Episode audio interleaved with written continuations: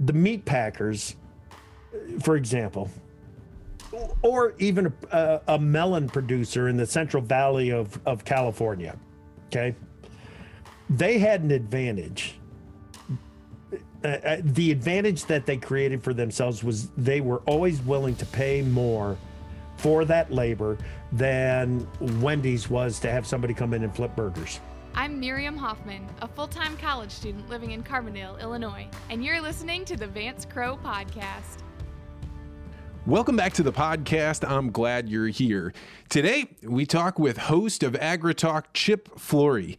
Chip is one of the most well known broadcasters in all of agriculture, and I really don't think I could have reached out to him if my man Chris Bennett hadn't started poking me saying, Hey, man, you got to have Chip Flory on there. Get him to talk about what's going on with supply chain, get him to talk about what he sees is happening with China and corn and soybeans. So that's what we did we sat down and we had a rip roaring conversation. And one of the best things about this conversation is that Chip and I see the world a little bit differently. And I found myself being like, wow, I had never considered that. Or the people that I'm spending time with don't think like this. And uh, Chip is so practiced and so good at explaining himself that I find him to be exceptionally persuasive. I think you're going to enjoy this podcast. Before we do that, I uh, want to. Pr- pump up the listeners to know that we are doing legacy interviews. I have started booking out for people that want to do it as a Christmas gift. So if you have thought about, hey, I'd love to have my parents or one of my children or even yourself interviewed by me to talk about your values, your family stories, ideas that you want to get captured and that you'd like to preserve in a time capsule and be able to share with future generations then you can do a legacy interview with me. People have found these to be um, really interesting and engaging.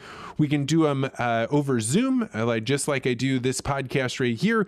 Or if you're in the St. Louis area, we can sit down and do it live and in person. Typically, they run a little over an hour. I'll send you some questions to get you thinking, and then we'll just have a general back and forth question an answer period. People find it to be a really fun experience, and it's one of those things that uh, most of the time, when people buy it for another person, I've actually had those people that I've interviewed say, "Hey, could we do an extra hour? Hey, I want to do one of these for my cousin or my uh, my parents." And so it's one of those things that's built on itself and really accelerated, and I love doing it. So if you're interested in getting one of these legacy interviews and you want to get booked in time to have this be a Christmas gift, go to store store.articulate.ventures, and there you can book one of these um, legacy interviews. I hope you will. Also, if you're somebody that is enjoying these kind of conversations about supply chain, earlier today I did a class on negotiations. Uh, sometimes we get in there and practice different speeches. You might be uh, the just the kind of person that would do great in the Articulate Ventures Network. This is a group of people that came together. You know, a lot of broadcasters put out a Patreon. They say, "Hey, I'm a busker. I'm going to do these interviews." Interviews. And if you find it interesting here, put some money in the hat to say thank you. But I didn't really want to do that. Instead, what I wanted to do was to create a community away from the tragedy of the commons with regular social media like Facebook and Twitter, where people could meet in this soft space that is uh, the internet, but also be protected from the storms, and to be able to have conversations where people are trying to understand your point. They try and give you their perspective, but it is always respectful, it's always uh, enriching, and we support support one another. Right now, we are in the middle of Sober October, where any vice that you have that you think might be holding you back, you decide to give it up for an entire month. It could be alcohol, it could be THC, it could be caffeine, it could be nicotine, whatever you want. But you have a group of people that's around you talking about how it's difficult, talking about what they're learning, and uh, just making better life decisions. It's great to have this somewhere community that can span the world and be anywhere that you want to be. And I hope that you will. Um, um, consider joining. If you're that type of person that wants to do that, go to network.articulate.ventures. And I think you'll be surprised at how uh, wildly diverse and interesting all of the people are. And we would most certainly welcome you. All right, now without further ado, let's go to host of the AgriTalk show, Chip Flory. Chip Flory, welcome to the podcast. Excellent. Thank you, Vance. Thank you. Well, it's uh, a pleasure to be speaking to a host of AgriTalk um, because it's oftentimes I'm talking with uh, amateurs on here. But for people that don't know what AgriTalk is, give us a rundown. What do you do day in and day out? You bet. Okay. Well, it's two hours of live radio every day. And uh, I know it sounds real tough, right? Work live for two hours a day, but there's a lot of prep work, obviously, that goes into that. Uh, the first hour of Agri Talk starts at 10:06 Central Time, and uh, uh, that morning hour of Agri Talk, we spend a lot of time on issues on the business side of agriculture, policy side. Uh, we talk a lot about the ethanol and the biofuels industries and and uh, livestock issues as well. Now the afternoon hour that starts at 206 Central Time, we talk markets and and that that hour of agri talk is something that I started back in 2014 and it's uh, it's pretty re- rewarding to have an a brand yeah i still call it it's seven years old but it's to me it's still a brand new hour of ag radio. So really what we did with that that second hour vance was we extended the farm broadcasters day gave them another hour of quality what i think is quality content uh, that they can expand their day. So we talk issues and policy in the morning markets in the afternoon. We've got over 100 uh, affiliate stations out there. And then of course we've got the podcast and and it we turn our our live show into a podcast. And you can get that off of agritalk.com you can get that off of the uh, agritalk app so I've known you for a long time. You're a well-known quantity in the ag world, but it didn't come to my attention that I should interview until uh, my man Chris Bennett popped up and he said, "Man, you have got to sit down and talk with Chip Flory." So you and I had a phone call the other day yeah. where I was in uh, apocalypto mode, yeah. where Facebook was down and we're looking at supply chain issues. Um, really, I think only just beginning, mm-hmm. and uh, just wondering what the world is going to look like as you look out in the world. How apocalyptic are things to you right now? Well, we got Facebook back, so things are worse now than they were when Facebook was down. Um, no, it it uh, we've got Facebook back, and and there's a lot of issues that I think we're trying to figure out when it comes to social media and and just what exactly are their responsibilities. I mean, they they came up as a social media site, and people want to make them publishers and that's not what they are. They're not publishers. Uh, pub, published pieces um, have responsibilities, have uh, an obligation to the public that social media. We're trying to assign those responsibilities and those obligations to social media, and trying to police that. I, I have no idea how they would how, how they would accomplish that.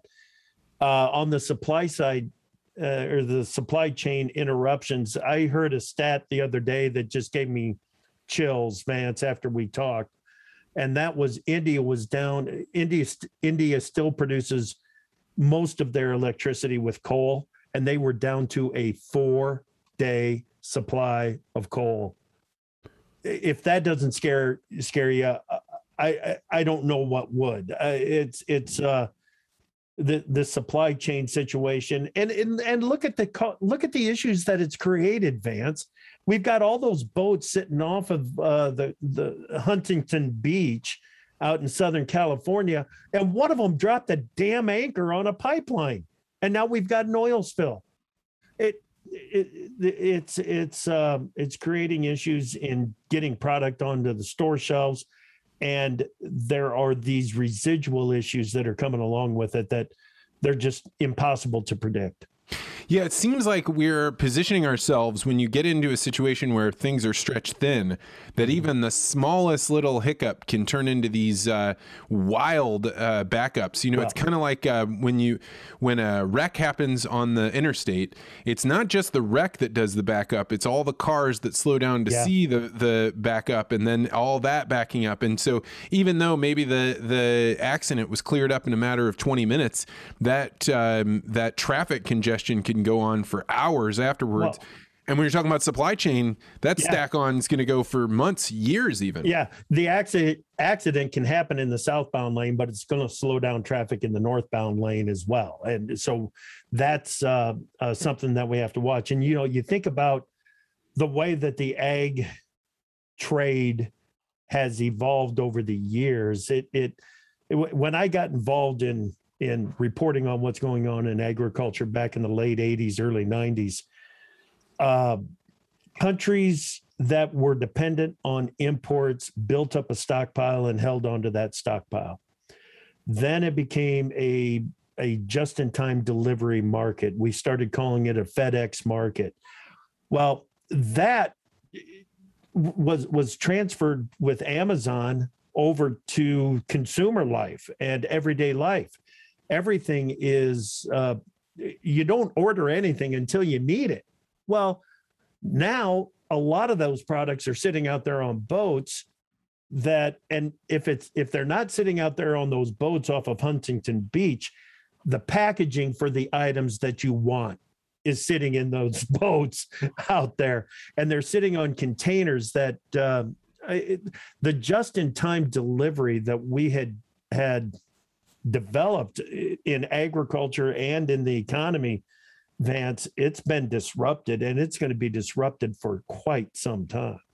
Yeah, you know, I think um, we're going to look back on the period of time where we said everybody should go get an MBA. We should just have all of these um, business students and they should study how to make things more and more efficient. I think we're going to look back and we're going to say that was probably an ideological mistake because yeah. I think that so much of the the um, outsourcing came as a result of saying, you know, we can we can shave this little bit of storage cost off. We can shave this amount of us having this liability on our books if we just make sure we wait a little longer. We have it produced somewhere else or we make it say on somebody else's books. And I think that it's uh, it's a little bit like when uh, agriculture, when um, the people are too young, the people running the farms are too young to remember when interest rates went wild, or they don't right. remember the the savings and loan crisis. You you just don't even realize because it's not on their radar screen to be thinking about how bad this could get.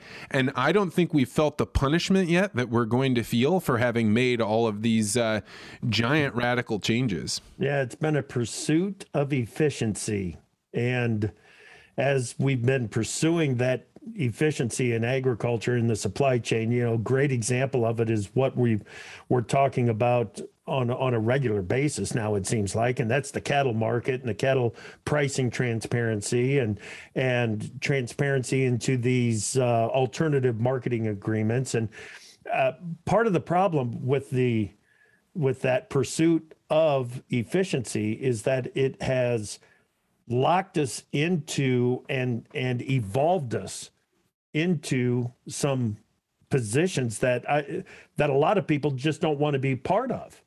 And when you look at those those four big packers out there that are into these AMAs, the alternative marketing agreements, and nobody outside of the packer and the cattle producer that is the other side of the AMA, nobody really knows exactly how that price was constructed. I don't even know what you're talking about. Tell me all about this AMA. Oh, okay. Alternative marketing agreements. You've got negotiated uh, cash cattle trade that happens primarily in the northern production areas, okay? Minnesota, South Dakota, Iowa, some of Nebraska outside of the major feedlot areas where we talk more about farmer feeders. Uh, that is where so much of the day to day negotiated cash cattle trade takes place.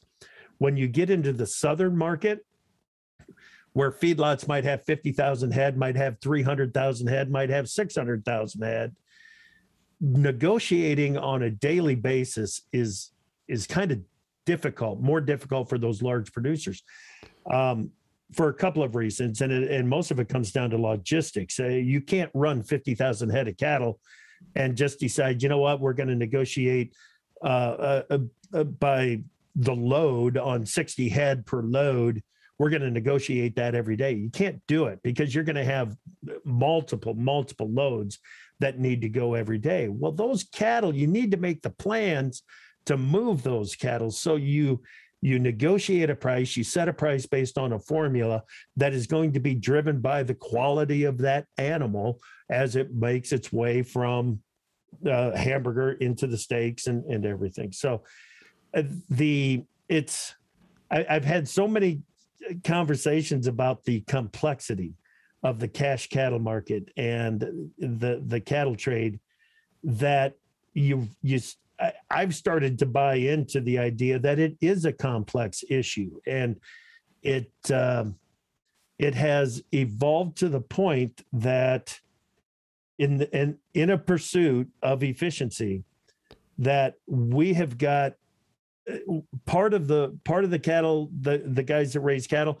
just are convinced that it's a fixed business and there there's nothing good about the the marketing side or the pricing side of the business all the way down to hey this is the way it is because if we can't make plans to move cattle when they need to be moved or from the packers perspective if we can't if we don't know where those 5000 head that we're going to process every day are going to be coming from um it it becomes a, a supply chain issue. And the disruptions that we saw in 2020 vance uh, because of the labor issues and the and uh, covid in the workforce it it just blew this this cattle industry up and has created uh, uh, a situation where about half of the industry is looking for some sort of a legislative fix to or I, I, I say fix, which implies that it's broken, and I, I I'm not convinced that it's broken.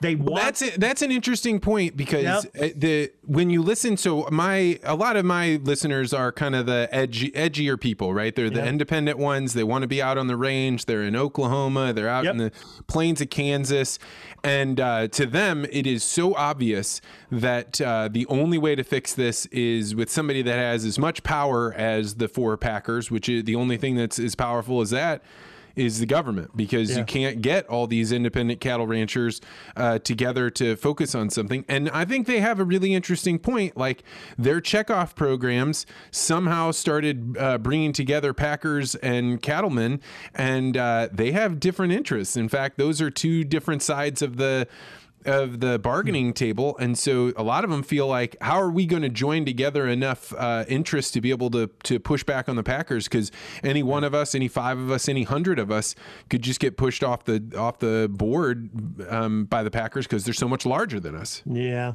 yeah, and and th- this all comes down to to a question that most cattlemen ask themselves at at some point, and and that is if you ask that that feed yard operator okay he's finishing cattle you ask him are you producing cattle or are you producing beef? And about half of them will say beef the other half will say cattle. If you go down to the cow calf producer and ask them the same question about three quarters of them are going to say well i'm producing calves.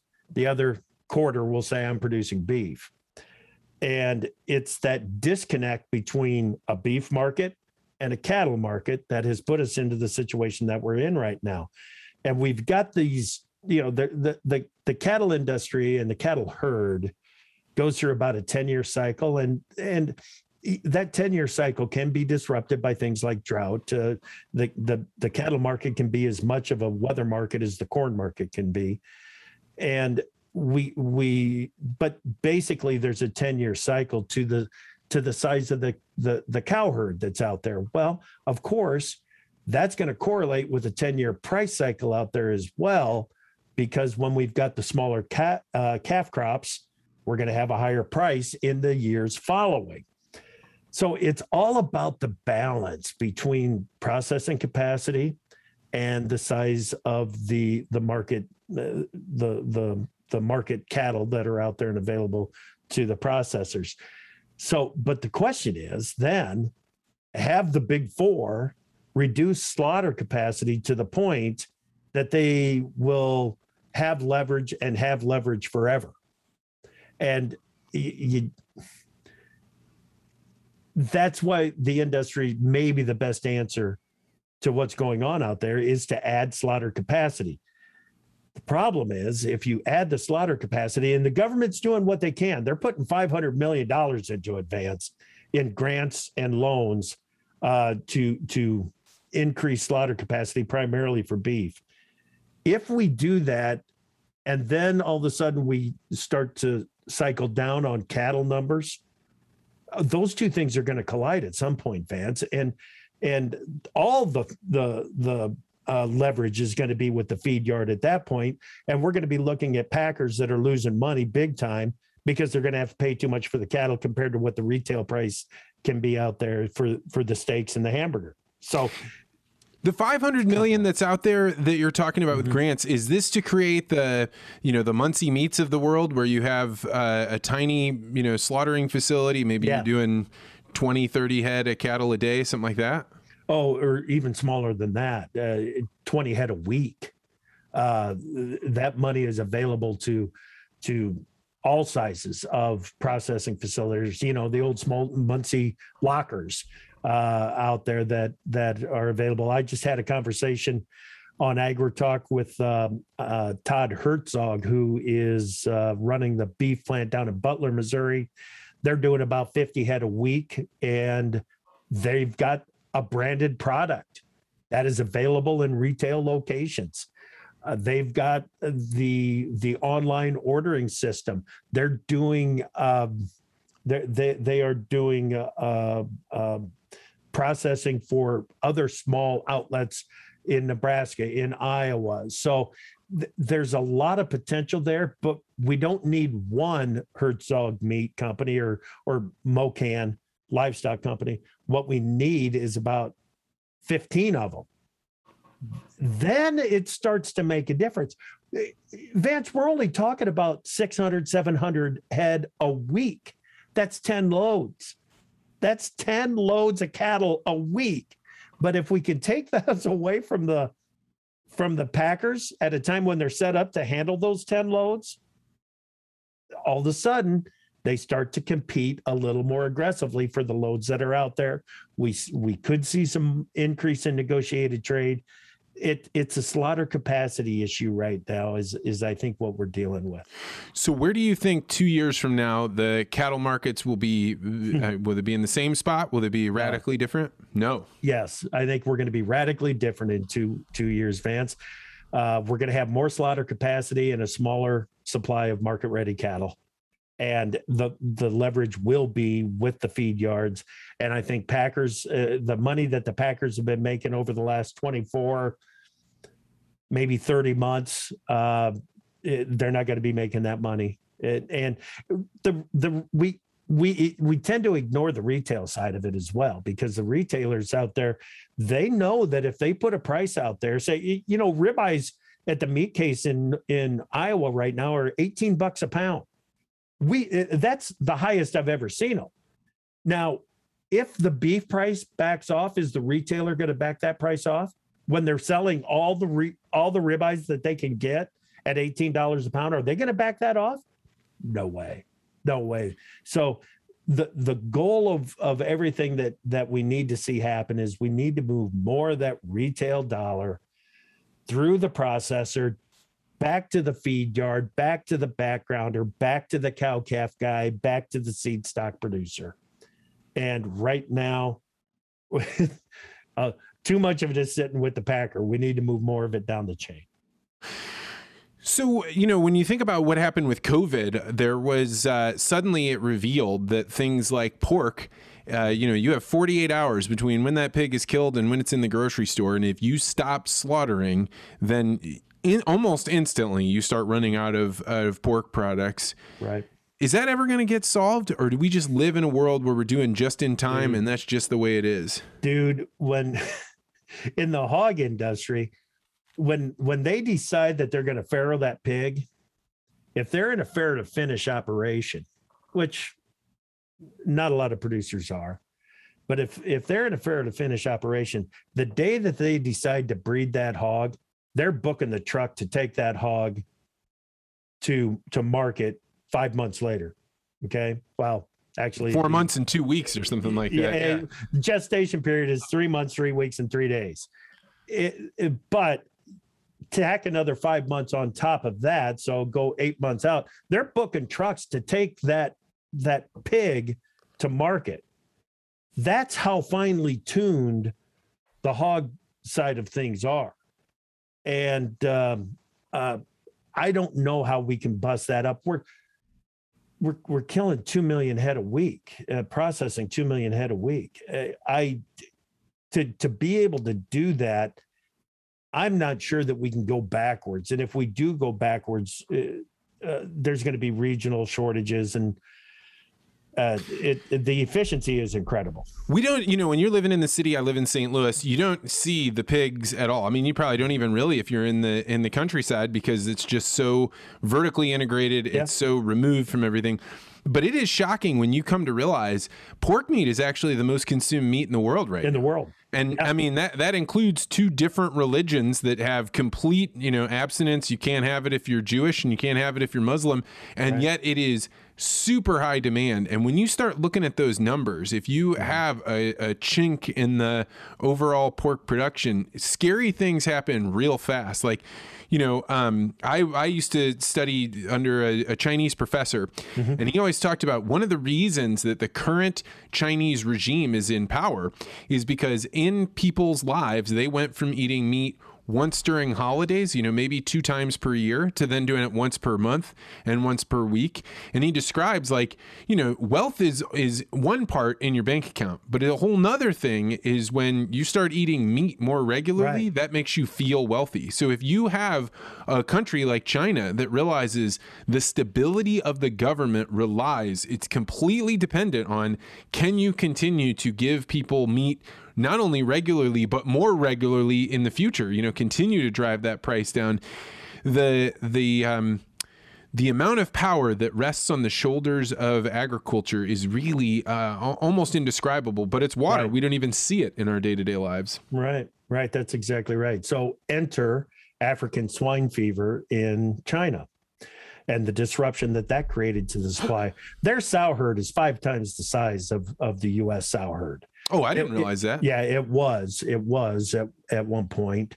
Uh, it it was broken down because of African swine fever to, you know, they the, the estimates are that they lost about 40% of their total herd.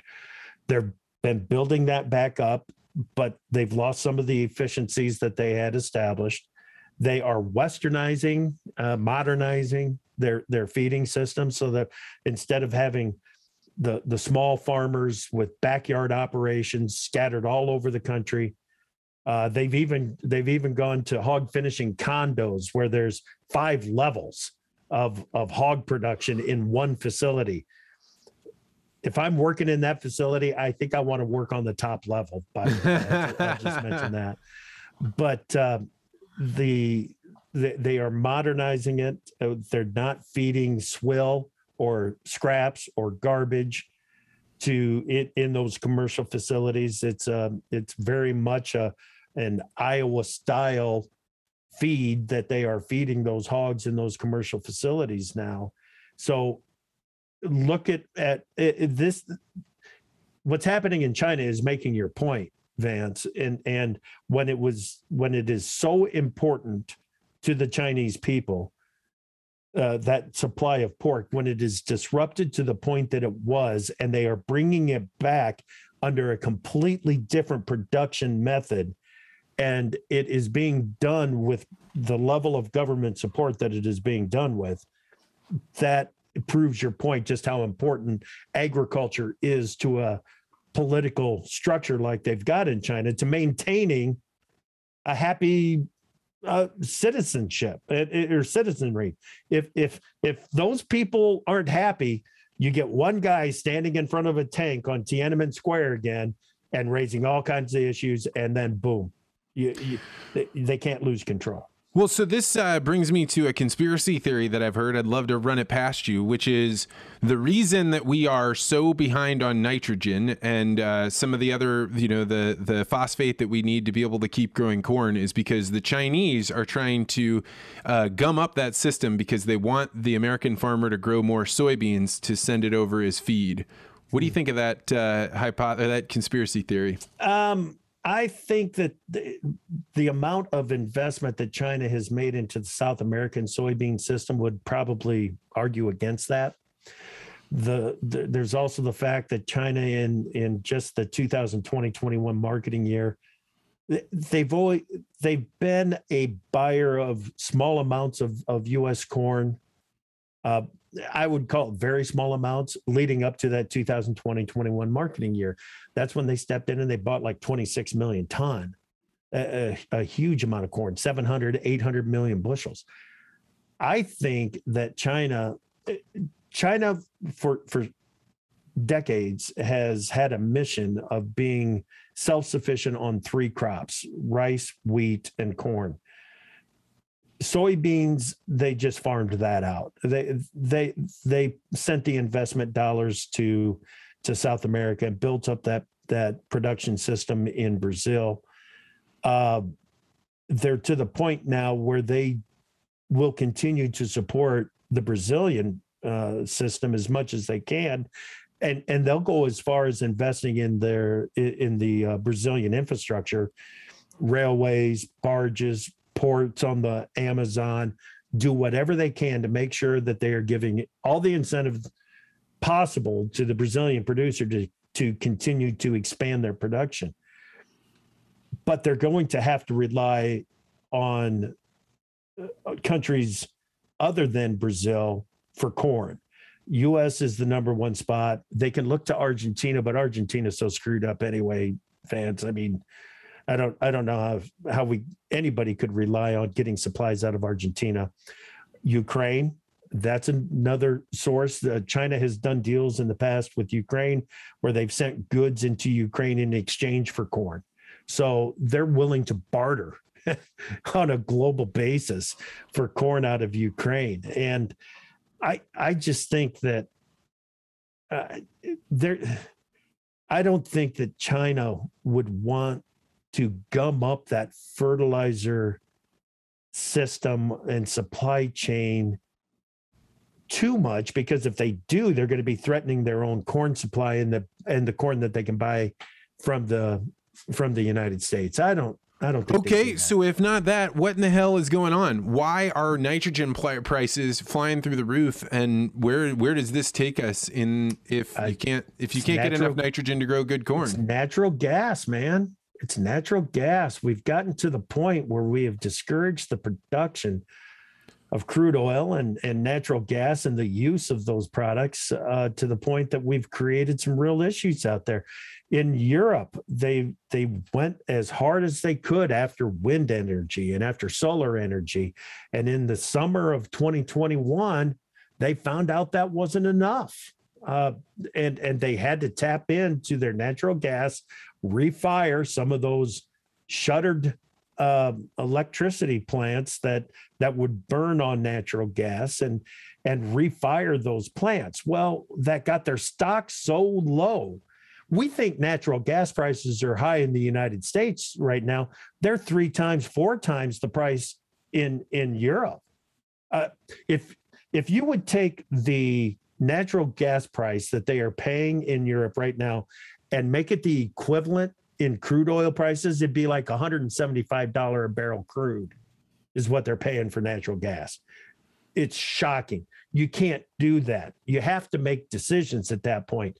Do we continue to use natural gas to pull the nitrogen out of the air and make anhydrous, or do we stop doing that? And they've stopped doing that. Uh, the issue then becomes what kind of a winter are we going to look at? there are some forecasters out there that are predicting a it may not last a long time but there's going to be some very harsh conditions this winter because of the La Nina and, and the weather trends and the way that the polar vortex has been flowing and blah blah blah. Uh, if for an example of what might happen, just go back to February of this year, Vance, and, and what happened down in Texas if if if we get that big push of cold air that far south again, and we've got a, an energy system, an electricity system that is as stressed as what they dealt with down in Texas. Now, take that and put that over all of Europe. What what are we going to do? What are we going to do if something like that happens? So they've got to start to stockpile natural gas and rebuild it for heating use that means shutting down nitrogen production in a lot of cases, not only in Europe but but in in uh, the United States as well. So, what does this do to corn production? You know, if you're a farmer, you're sitting on, let's say, 2,000 acres, you got to decide now whether you're going to be locking in prices on nitrogen and buying corn, or you're going to you're looking at beans. How do you make that decision? Yeah, it's not easy. That's for sure. I mean, uh, the uh, the guys at Purdue University, Jim Mintert is ag economist there at Purdue University. He and Michael Langemeier uh, put together with the CME, I should say, uh, they put together the uh, uh, Ag Economy Barometer. And in that Ag Economy Barometer, it's a monthly survey of 400, I think it's 400, might be 600 uh, producers across the country. Not always the same producers, they mix it up. So they get a, a, a, a wide representation of views out there. The there's about a third of the producers now, 34%, think that input costs on their 2022 corn production is going to be up more than 12% from one year to the next. The, normally, Jim told us that they're looking at a normally the the increase is about 1.8 to 2%. So this is sixfold the increase in cost of production from 21 crop to 22 crop. It's going to have an impact on acres. It's it's got to. It's got to. Yeah, I mean, I I uh, regularly put out on Twitter questions about supply chain, and the other day I put one out about uh, how much has it impacted prices for you, and I'm hearing things like I'm paying 17 percent more for for nitrogen than I did last year. Some people saying, you know, even way bigger than that, and and you look at that and you say, okay, part of this is natural gas part of this is inflation right yes. what, what, we pumped up the the monetary supply so much that there is so much liquidity in the market that people have money they just don't have goods yeah. and it doesn't matter how much how much uh, you, now all if you're going to get those things you can start charging what you want for it and i think i think the general oh, consumer is it. not you you just said advance uh, for for for a long time there was uh a direct connection between the price of natural gas and the price of nitrogen fertilizers. All right.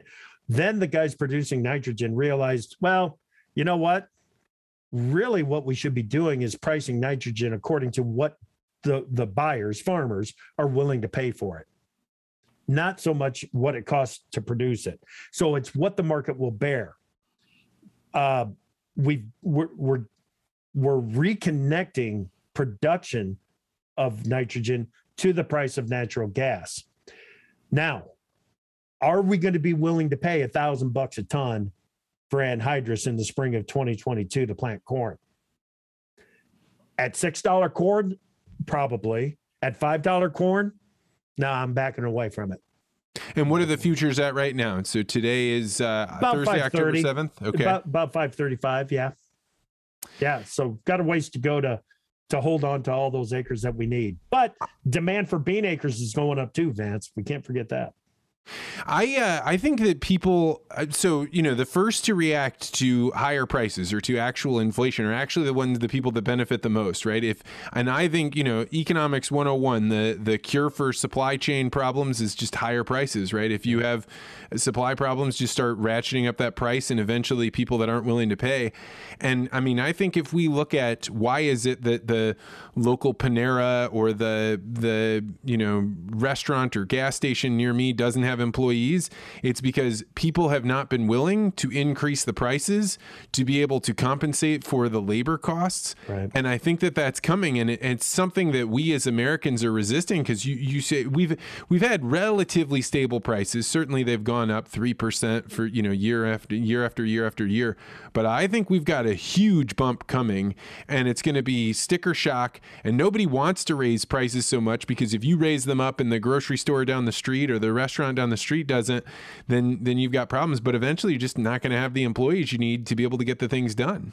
Yeah, it, it's um, the increase in competition for that laborer is we're, we're seeing a shift because it, the meat packers, for example, or even a, a, melon producer in the Central Valley of, of California, okay, they had an advantage.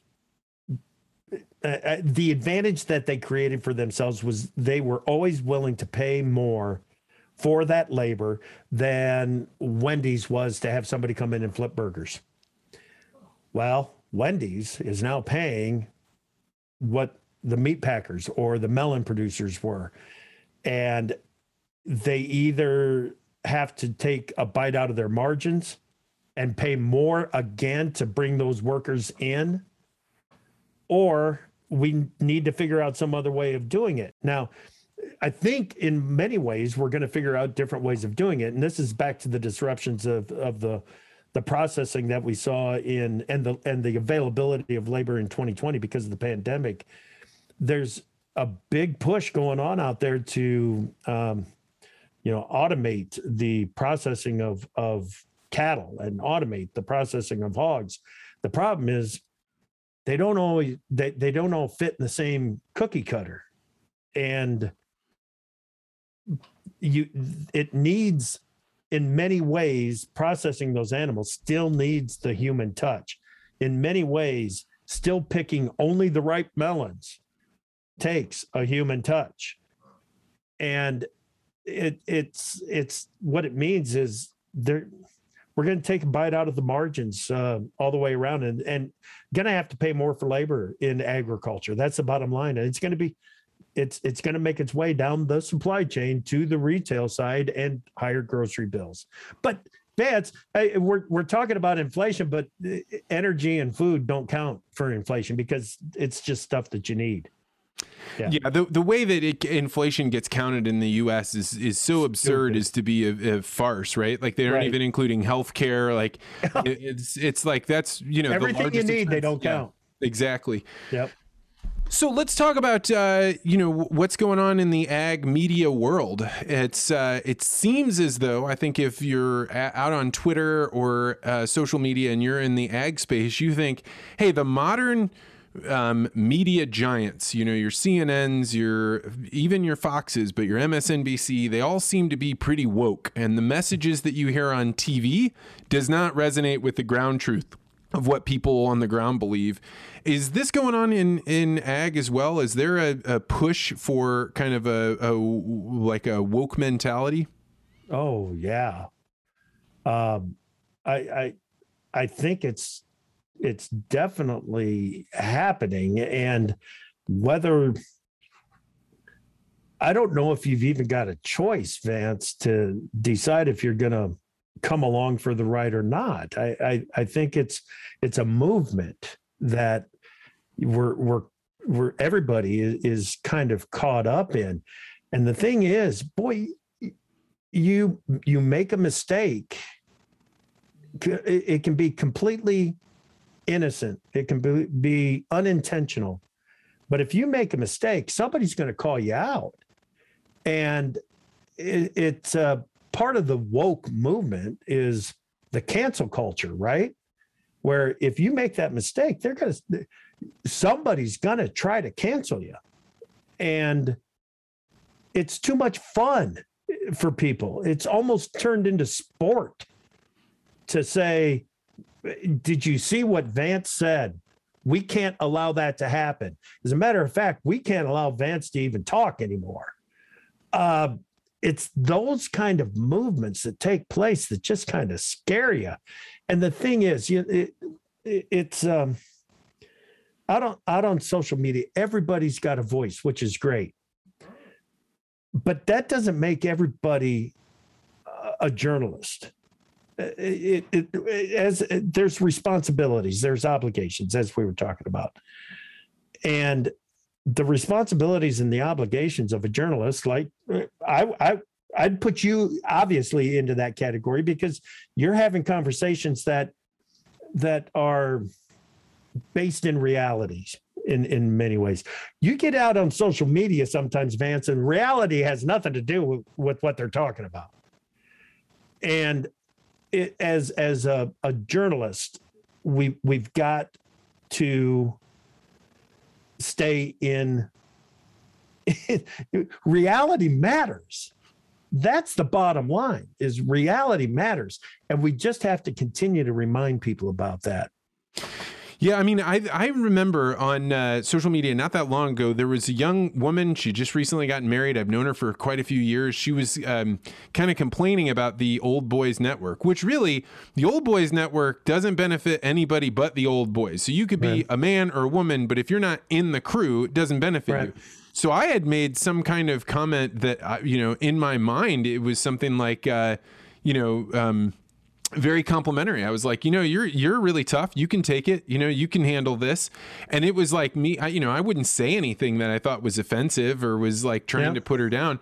And man, I I got all these people that were just delighted with the fact that I had maybe made some implication that a woman should have to take uh, crap from men and that she should just you know suck it up and deal with it. And it was like, uh, you know, the, the I didn't take the bait, but I definitely got DMs from people that were like, you I want you to tell me right now what it is that you meant when you were saying this to her. I, I want to, I demand to know, you know, why she should have to take it. And I'm like, at one, I don't have to take the bait because there's nobody you can Yeah. report on me too. But like, uh, you just saw the glee and the excitement that people Yeah. had that they gotcha. Yeah. Yep. the the gotcha conversations. Um, and and the thing is, uh, they're as I said, it it feels like it's more of a movement now than than everything. And I, and um, sometimes a movement.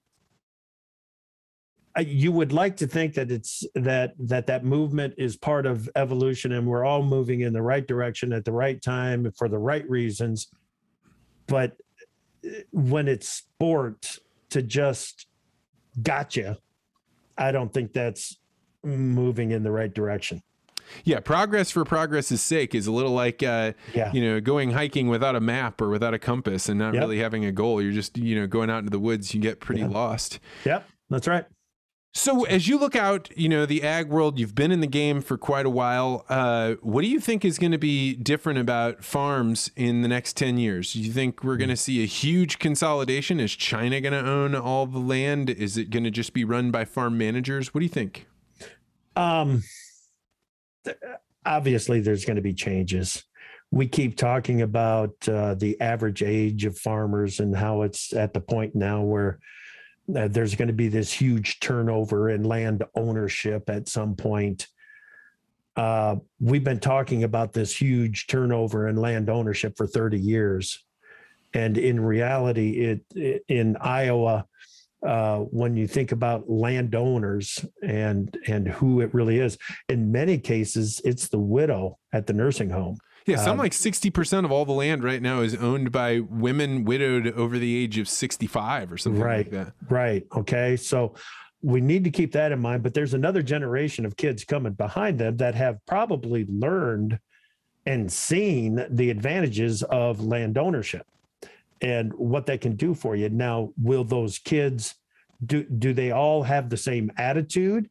And if the farm is is passed down one third, one third, one third to the three kids, do they all have the same attitude of yeah this is great we've got this wealth and this ground that it, it's passive income for us we don't have to do anything the rent check shows up um, are they going to have that attitude or are they going to have the attitude of uh, land prices are bumping records if not at records let's go ahead and cash this thing out before a biden tax plan comes in and makes it impossible for us to hold on to it anyway um, a lot of issues uh, uh, on in farming that are tied to that wealth that is stored in the ground.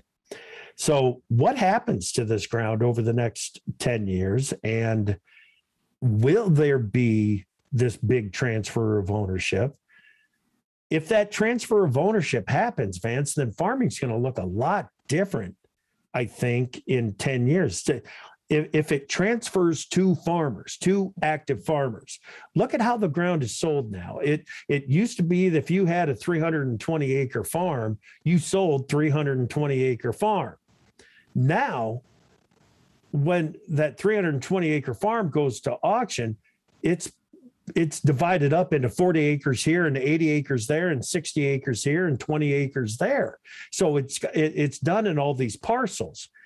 There it, those farms you it may go to one buyer all the parcels but the availability of 20 acres here, 80 acres there, does that start to spread out ownership to some of the smaller farmers and create not consolidation, but actually diversification of ownership in, in the land out there? With the desire of consumers to and I, I think this is still accurate. It was very accurate before the pandemic. And I think it's still accurate that that consumers are wanting to reconnect with the source of their food. If that's the case, local is going to be is going to be a, a, a real thing again. At least regional is going to be a thing again. And I think that that may actually break up some of the farm ownership, put it put ground in more hands, and give us smaller, more localized marketing farmers in the future. Wow, that is a very different perspective from everything I've heard, and it's an mm-hmm. interesting one to consider. I, I agree. You know, you know, if you're going to start gr- growing for the farmers market, you don't need 300 acres. You need, you know, you need 10. You need 10. 15. Yeah, yeah. Like, uh, and and too much more than that becomes really unwieldy for a for a vegetable farmer.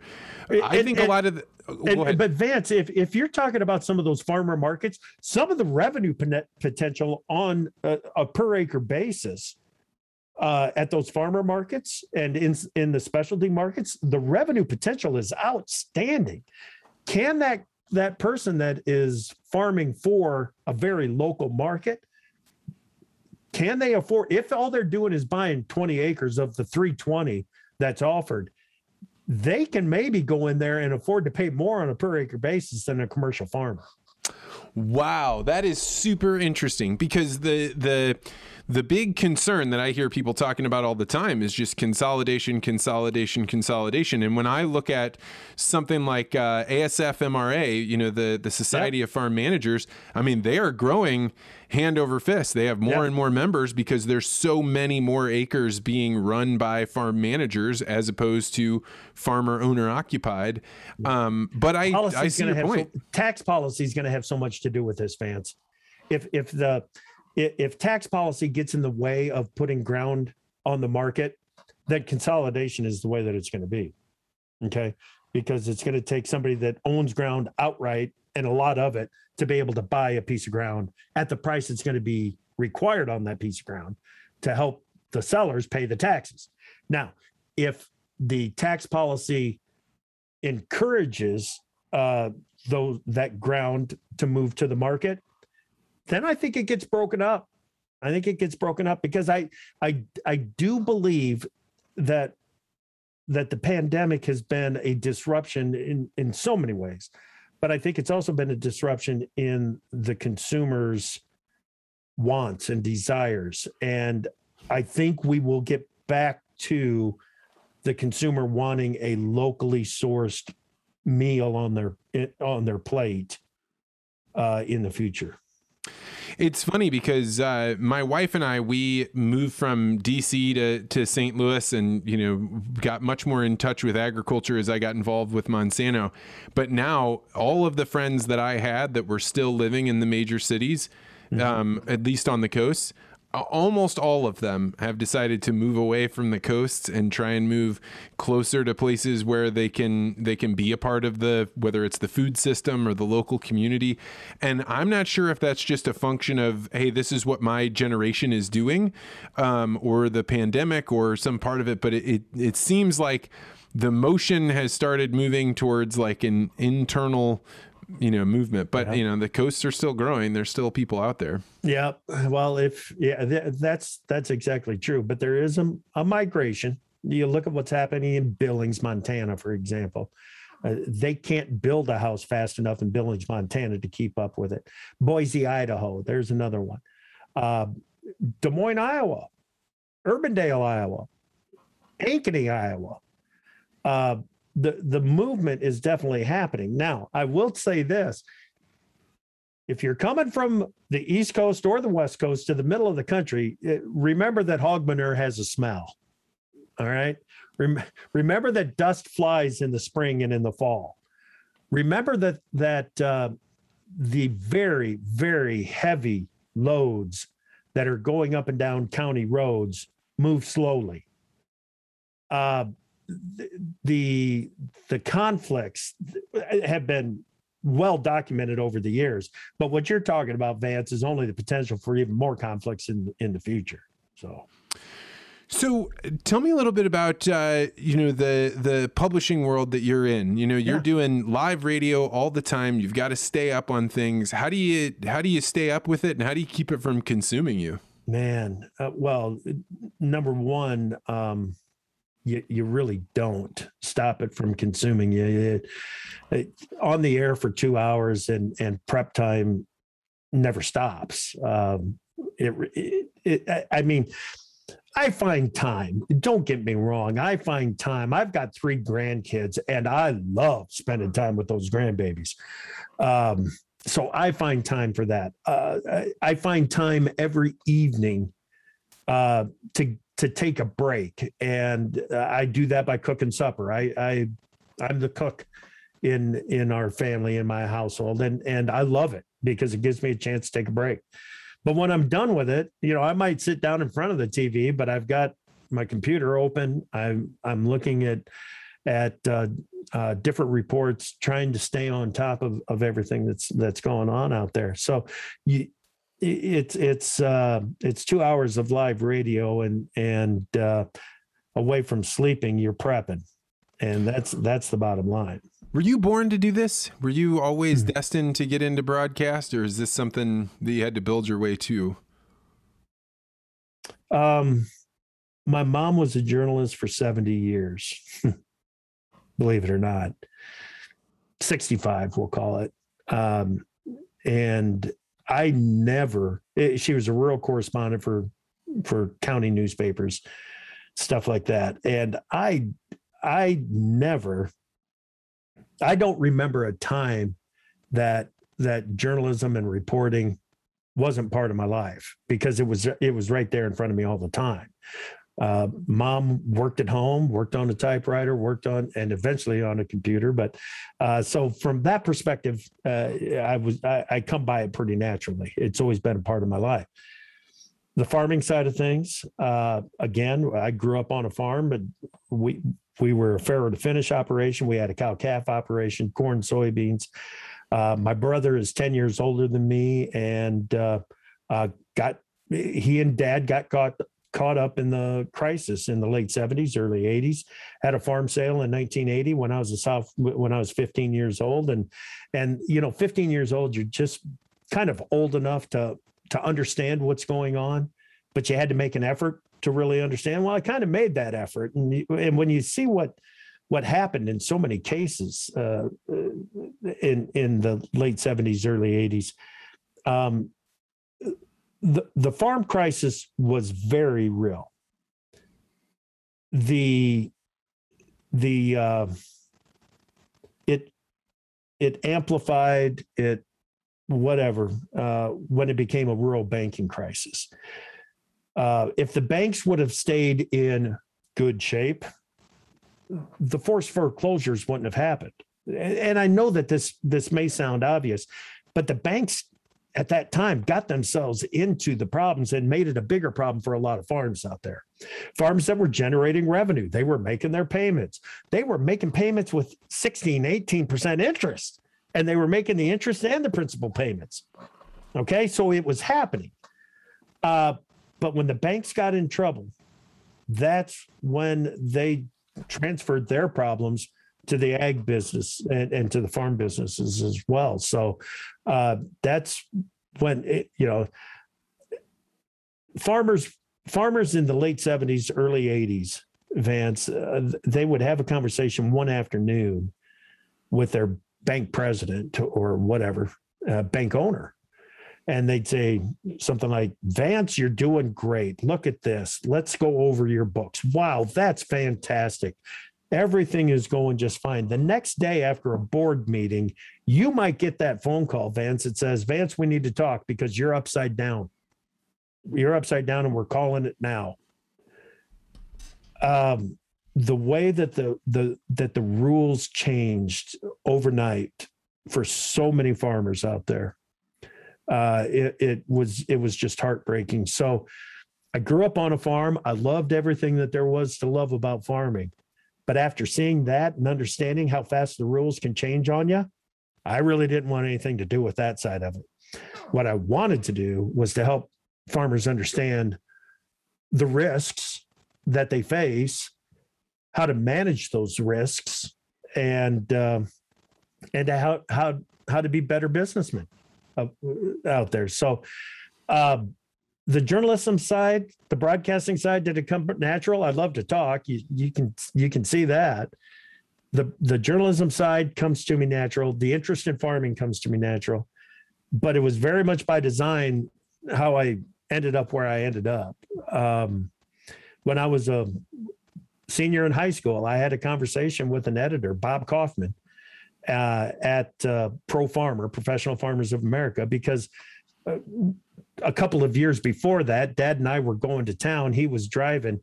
And okay, I'll have to take a moment and explain all this. Just it won't take me long. My news anchor on AgriTalk is Davis Michaelsen. Okay. His dad was Ron Michaelsen, who was an editor at Pro Farmer back in the late 70s and early 80s, uh, and into the 90s as well for Ron. But in the 80s, Ron did something that was called the Pro Farmer Minute, and it was one minute of pro, of Pro Farmer perspective out there on the different radio stations out there. We heard it as we were going down the road. Dad turned around, went home, did something in his risk management plan, it had that much of an impact on him that quick. I thought that's really cool. I had a conversation with Bob Kaufman about if I want to be the pro farmer editor someday, what do I need to do? He said, go through the journalism school at Iowa State University, ag journalism school, do it in broadcasting because it's a very conversational style that we write in and uh, and stay in touch. I didn't have to stay in touch. My last week, finals week at Iowa State University, Bob called me and they had a job for me in Chicago. I spent three and a half years in Chicago, made my way back to Pro Farmer in Cedar Falls in 1991. And for 17 really, really cool years from 1997 to 2014, I got to be the editor of Pro Farmer. And it was awesome. Awesome. Now I'm the host of AgriTalk. I'm taking what I learned at, at, at that time and I turn it into a, a basically a daily newsletter. Uh, the four pages on the outside of, of the Pro Farmer newsletter were all about the issues and the business decisions and crop insurance and farm policy and ethanol and RFS and all of that stuff that that impacts your bottom line. That was the four outside pages. The four inside pages were markets, market analysis, uh, risk management strategies, what to do about it. Morning hour of AgriTalk is policy and issues. Afternoon hour is market. So it's pro farmer every day. I love it. Wow, man, that is said with so much passion and energy. That's actually probably a great place to uh, to wrap up, Chip. If people wanted to uh, learn more, how, where would they find you on social media? How do they find AgriTalk? Okay, on Twitter, it's uh, at AgriTalk or at Chip Flory. Uh, that's about all the social media that I do. I don't do Facebook. At agritalk.com, if you want to learn more about what AgriTalk is, we've got uh, all of it out there at agritalk.com. And of course, where all the apps are available. You can search for the AgriTalk app and uh, you can listen to it live, and it's a complete uh, archive of all of our shows right there. Well, Chip Flory, thank you so much for uh, taking an extra hour of your day and uh, coming on to talk on the podcast. Vance, this was fun. I'm a big fan of yours, buddy.